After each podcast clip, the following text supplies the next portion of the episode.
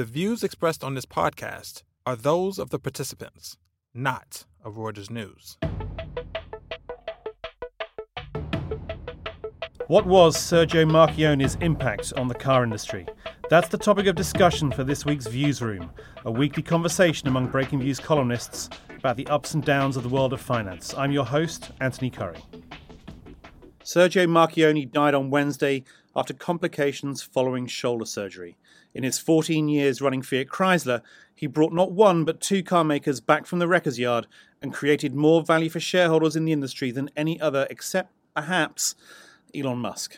I'm joined by two of Breakingviews gearheads, Rob Cox and Lisa Jucca, to discuss Marchionne's legacy and what Fiat Chrysler does next. So, Rob, I'm going to start with you. Um, you know, look, we've all covered Fiat Chrysler over the years in various different ways. You, though, knew uh, the company and Marchionne the longest. Um, what do you take as, as what, what, what to you stands out as his legacy? Yeah, I mean, you know, I I met Sergio first, you know, just after maybe a year after he had uh, basically turned Fiat Auto around, which had right. been a real problem. You know, he, he was he was probably one of I I, I can't think of uh, an executive, in, much less autos, in industry that managed to take something that everyone thought was basically headed for the junkyard and turned it into not only a uh, you know not make it to, to survive, but to, to, to make it thrive in such a way that you know when he came in.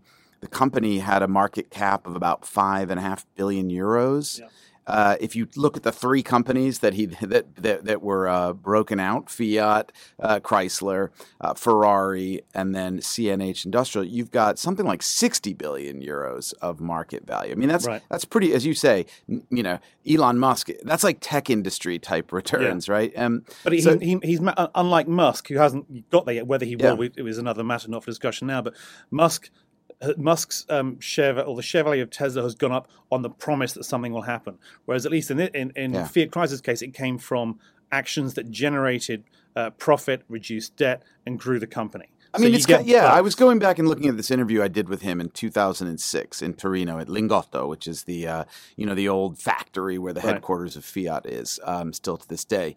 Uh, and I and I sat down with him. It was around the the Torino Olympics, but he um, he basically said at that time, you know, here's my focus. Here's what I'm going to do about Fiat. Here's what I'm going to do about volumes, getting volumes up. Yep. Very clearly, the only way to do that would be through some sort of consolidation, which he um, you know he got an opportunity to do when mm. Chrysler went into bankruptcy bankruptcy. He said we're going to rethink the whole corporate structure and think about it. Then it was Fiat was a conglomerate, right? He now that's why he took Ferrari, separated it yeah. out from Maserati, even eh, even Alfa Romeo, where it had sort of been stuck in a division put that public. It's now you know a thriving company it's on its own. More than Fiat Chrysler, yeah, I think. Uh, not quite, but but up, up yeah. there. Um, and then he um, CNH, which was the Case New Holland, you know, agricultural business stuff like that, uh, yeah. uh, harvesters, things like that. Took that out. So you know, he said he was going to do all that. He he early on was questioning the way car companies. Um, this, I think, will be in a way his gr- greatest legacy for the industry. Although yeah. you can talk to that. I mean, you've you've been seen him at every car show over the past few years. Yeah. Is this idea of companies investing huge amounts of capital for new models and launches and things that don't pan out? And he finds it. You know, he's questioned that early on. Um, and, and, I look back in this 2006 interview he'd done. He was questioning that issue. Then yeah. he came out. I mean, you wrote, you know about three this years ago. Yeah, the, the Confessions of a Capital Junkie plan uh, idea. Right. He said, and he got on a big analyst call with investors and analysts and said, "Look, we all know this." And basically, he was he was he was basically preaching to the converted, but no one knew how it was. Well, the investors work. are converted, not the CEOs at the other companies. No, well, exactly. well, the, no, the CEOs know he's right, but none of them want to join in. Mm. Which, and basically, he's saying we're all wasting money doing too much of the same thing that doesn't differentiate our cars from each other. Right. So basically, we're just waiting, wasting capital. Our returns are terrible. That's why we as an industry have underperformed. But from what you're saying, um, you know, he was he was on this basically from the moment he took over. And he wasn't a car guy. No, he came from a completely SGS, SGS, which yeah. was a I actually don't know. It's like a Swiss uh, logistics type right. company, I think, and and you know, and, and, the Agnelli family, of course, is a critical component to this whole question. And and uh, and the column I wrote, you know, which is sort of like his obit, is sort of the people who miss him the most will be the Agnellis. I mean, he because of the returns he generated for them. I mean, yeah, go and, back and the way he made the yeah. family rethink what they're doing. Yeah, absolutely. I mean, you go back to that, you know, and and and Lisa, you know all about this. The Agnellis, um, you know, are the sort of first industrial family, or almost aristocratic, and um, you know, almost Italy's royals. So we right, right, and and and they almost were you know, lost it all. And if you look yeah. back, I mean, Fiat almost went through bankruptcy just before um, uh, Sergio took over. And then, you know, that five and a half billion euro company, they owned 30% of it. So their value was 1.6 billion, something like that. Yeah. Now, if you look at their see through stakes through Exor, their investment company, they own like $17 billion. Of, of, of assets as a result of all the work that um, that they did, and and this is not just you know you could say it's it's just Sergio. Sergio is one of those, was one of those car, one of those executives. You guys know this, Lisa. You know this, Antony. We see CEOs all the time. And often they want you to believe that everything that happens with their share price, everything that's good happens is them. It's only yeah. them. I mean, you know, with Sergio, it's very rare to see as much evidence I think that that, that one can look at mm-hmm. over the last 14 years where he really really did make decisions. He really led this this this restructuring and and the turnaround of this business and well, the creation he, of value. He had what, what what sometimes seems unusual to us, which it shouldn't, which he had a long term strategy that he put into place by hook or by crook, uh, using uh, taking advantage of whatever came his way, like you know, Chrysler yeah. going bankrupt, and he stuck to it. But also, I think from the Agnelli's point of view, and Lisa, maybe you want to jump in on this as well. He actually a bit a bit like the Ford family uh, twelve years ago. Um, they had a, you know, the Agnellis had a had a, a, big stake, as Ford does at least from mm-hmm. a voting point of view, and both those families said we need someone who knows what they're doing because we're not getting it done. Right, and John Elkann, who is the you know the sort of he's the fifth generation, you know, yeah. from the the founder um, of Fiat, and he was 28 years old, I think, on the board. Yeah. His uncle had just passed away, who was uh, who was meant to be the chairman and sort of the the new you know yeah. the patriarch of the family. His his um his other no sorry not his uncle his great uncle right his Johnny Agnelli who was uh, his grandfather um, had uh, passed away not that long before, and the guy who was supposed to be Umberto Agnelli's like son uh, Giovanni Alberto had died. So there was this whole chaos. At 28, he made a really interesting, smart yeah. call, which was I'm going to bring this guy in. Mm. We've worked with him in an investment in Switzerland. Um, he speaks Italian, even though he's Canadian and has a funny accent yeah. or something. And we they brought him in. They gave him, uh, uh, you know, free reign, relatively speaking, um, given that they own, they could call the shots and it really turned out well. And it's it's kind of an interesting lesson for family capitalism. Yeah, don't, absolutely. Don't so, Elisa, let's let's you bring in here. So, you know, as we're saying, basically, we've got family tragedy on either well, tragedy on either end of of uh, the Marchionne era here. Um, and we look at it obviously very much from a, a, business and cars perspective, and we'll get back to that in a minute, I'm sure. But but you're based, you, know, you are Italian and based in Italy, uh, covering this. So how is this being being seen? How is this being dealt with? How are people reacting to to this this this, this very shocking sudden turn of events at the top of one of their most iconic yeah. companies? So, so, so there is um, there is obviously a lot of talk and a lot of discussion about Marchionne and his role, his legacy here in Italy. I mean, he was a well-known figure. He was probably you know, one of the few executives that pretty much every man in the street, you know, would be yeah. able to recognize. And this is, you know, quite unique. I would say that um, um, he, you know, he, he his legacy, um, I mean, has left Italy divided, if you want, because what struck me most about him as I you know followed him around a bit as a as a reporter, especially in the years of uh, his Fabbrica Italia uh, plan, was that he was really able to think out of the box and to challenge the traditional, let's say, modus operandi of um, of the country. Yeah. You know, just he was willing to be bold, innovative, to try very creative solutions. So, what um, um, has made him famous here, if you want, his his uh, um, decision in 2010 to uh, keep production in Italy, but only um, in exchange for productivity gains uh, and wanted the workers to be behind him.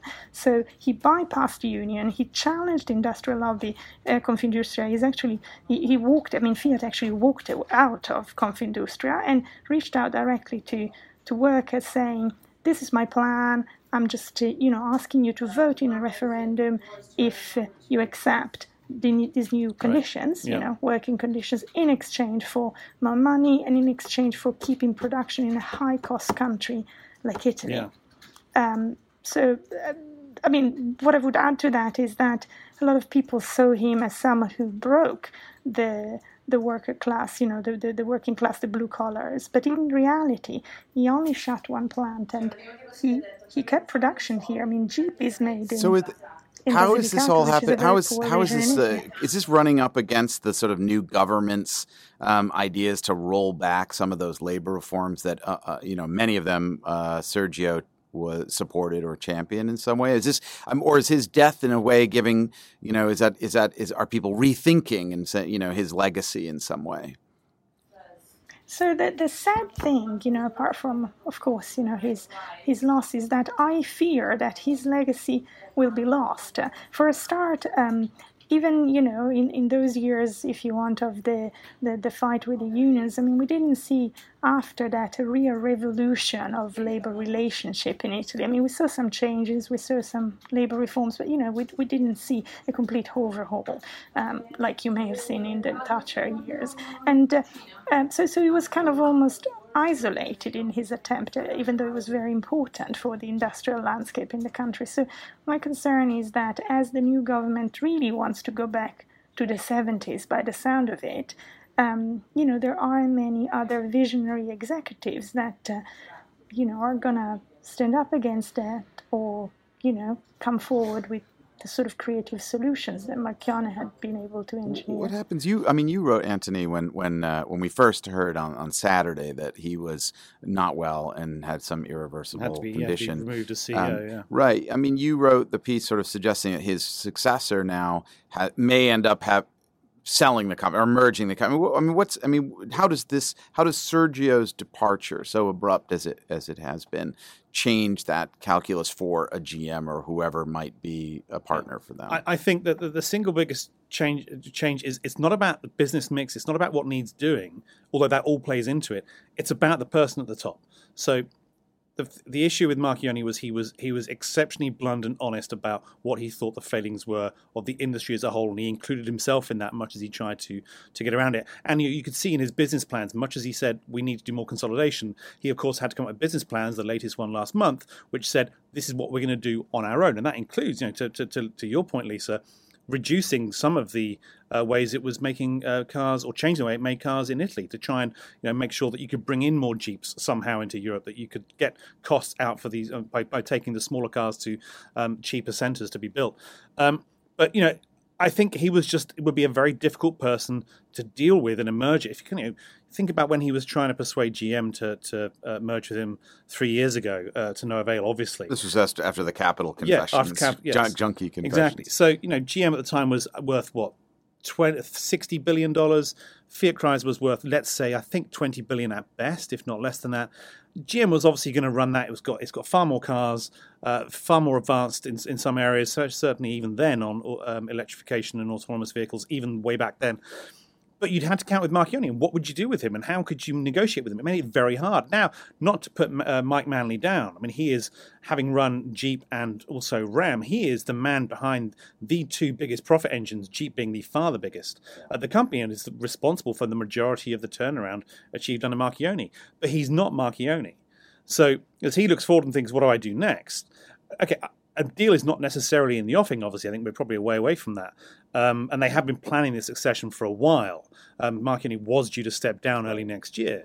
Um, but yeah, I think the pure fact that Marchionne is not the man running it anymore, we have someone who may well be hard nosed as well. He has to be to survive under Marchionne, but he's not Marchionne. Right, right. I mean, Lisa, you you've been looking at what's what has to happen next since we we first started thinking about. It's way back in December you wrote a piece, and you listen you're listening to the earning. It must have been a very sad and bizarre earnings call um, early on Wednesday, um, and just after Marchionne's death was announced. Um, what's your sense of, of what Manley can and should do?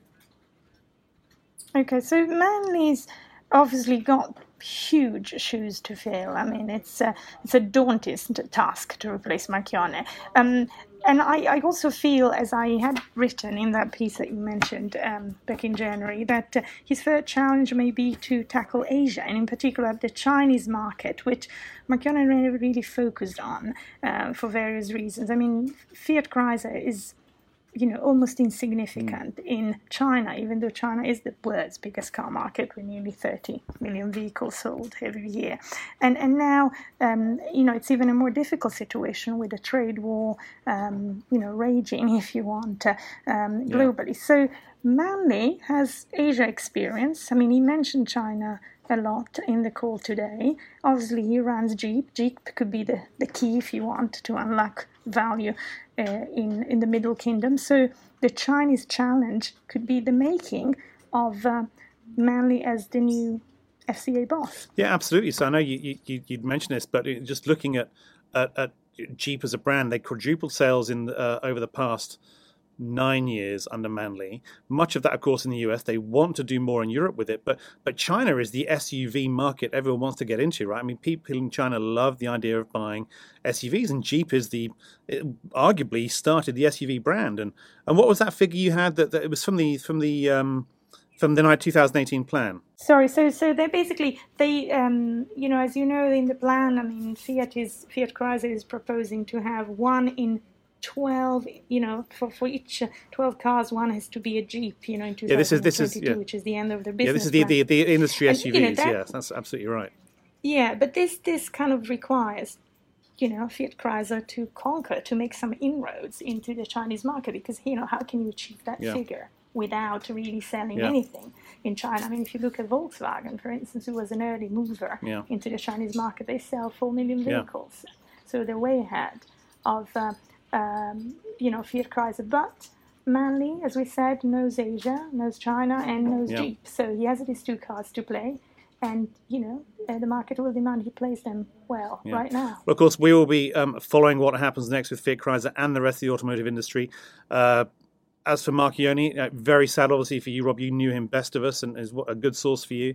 Um, and you know, he we challenged him, and he challenged us, and, and that's the kind of interaction we love. Well, well, that's it. right. In the in the in the story we published today, the uh, column I wrote, um, I referred to him ask kind of challenging a piece that you and Lisa had written about who might possibly yeah. succeed him, and it was typical of him. He kind of came back. He's like, "Oh, come on, you guys, you guys consider this, you know, smart thinking, considered thinking," and and he, he was he was obviously doing it to, yeah. to challenge and to spark. And and as you know, you know, I've uh, I've known him over the years. We, we've had him a number of dinners and things in the U.S. and in Italy. Um, and he is uh, he was oh in fact just last month uh, in Italy saw him at a dinner. He was there needling a politician mm-hmm. um, and sort of livening things up with his fellow executives, uh, uh, Italian executives, um, almost uh, the life of the party in many respects. And uh, I think uh, I'll certainly miss him, but I think the whole business world yeah. here uh, in Detroit, in London, in Shanghai, and particularly in Italy is really gonna um, is is has lost one of its its its most interesting people. That's our show for this week. Thanks to Lisa Jucca and Rob Cox for coming on the show. We doff our hats as ever to our producers, Freddie Joyner, Andrew D'Antonio, Ben Kellerman, and Brad Bell. And thanks to you, our listeners, for tuning in. Check us out every day at breakingviews.com, subscribe to the Viewsroom on iTunes, and please do share your opinions about our show. Join us again next week for another edition.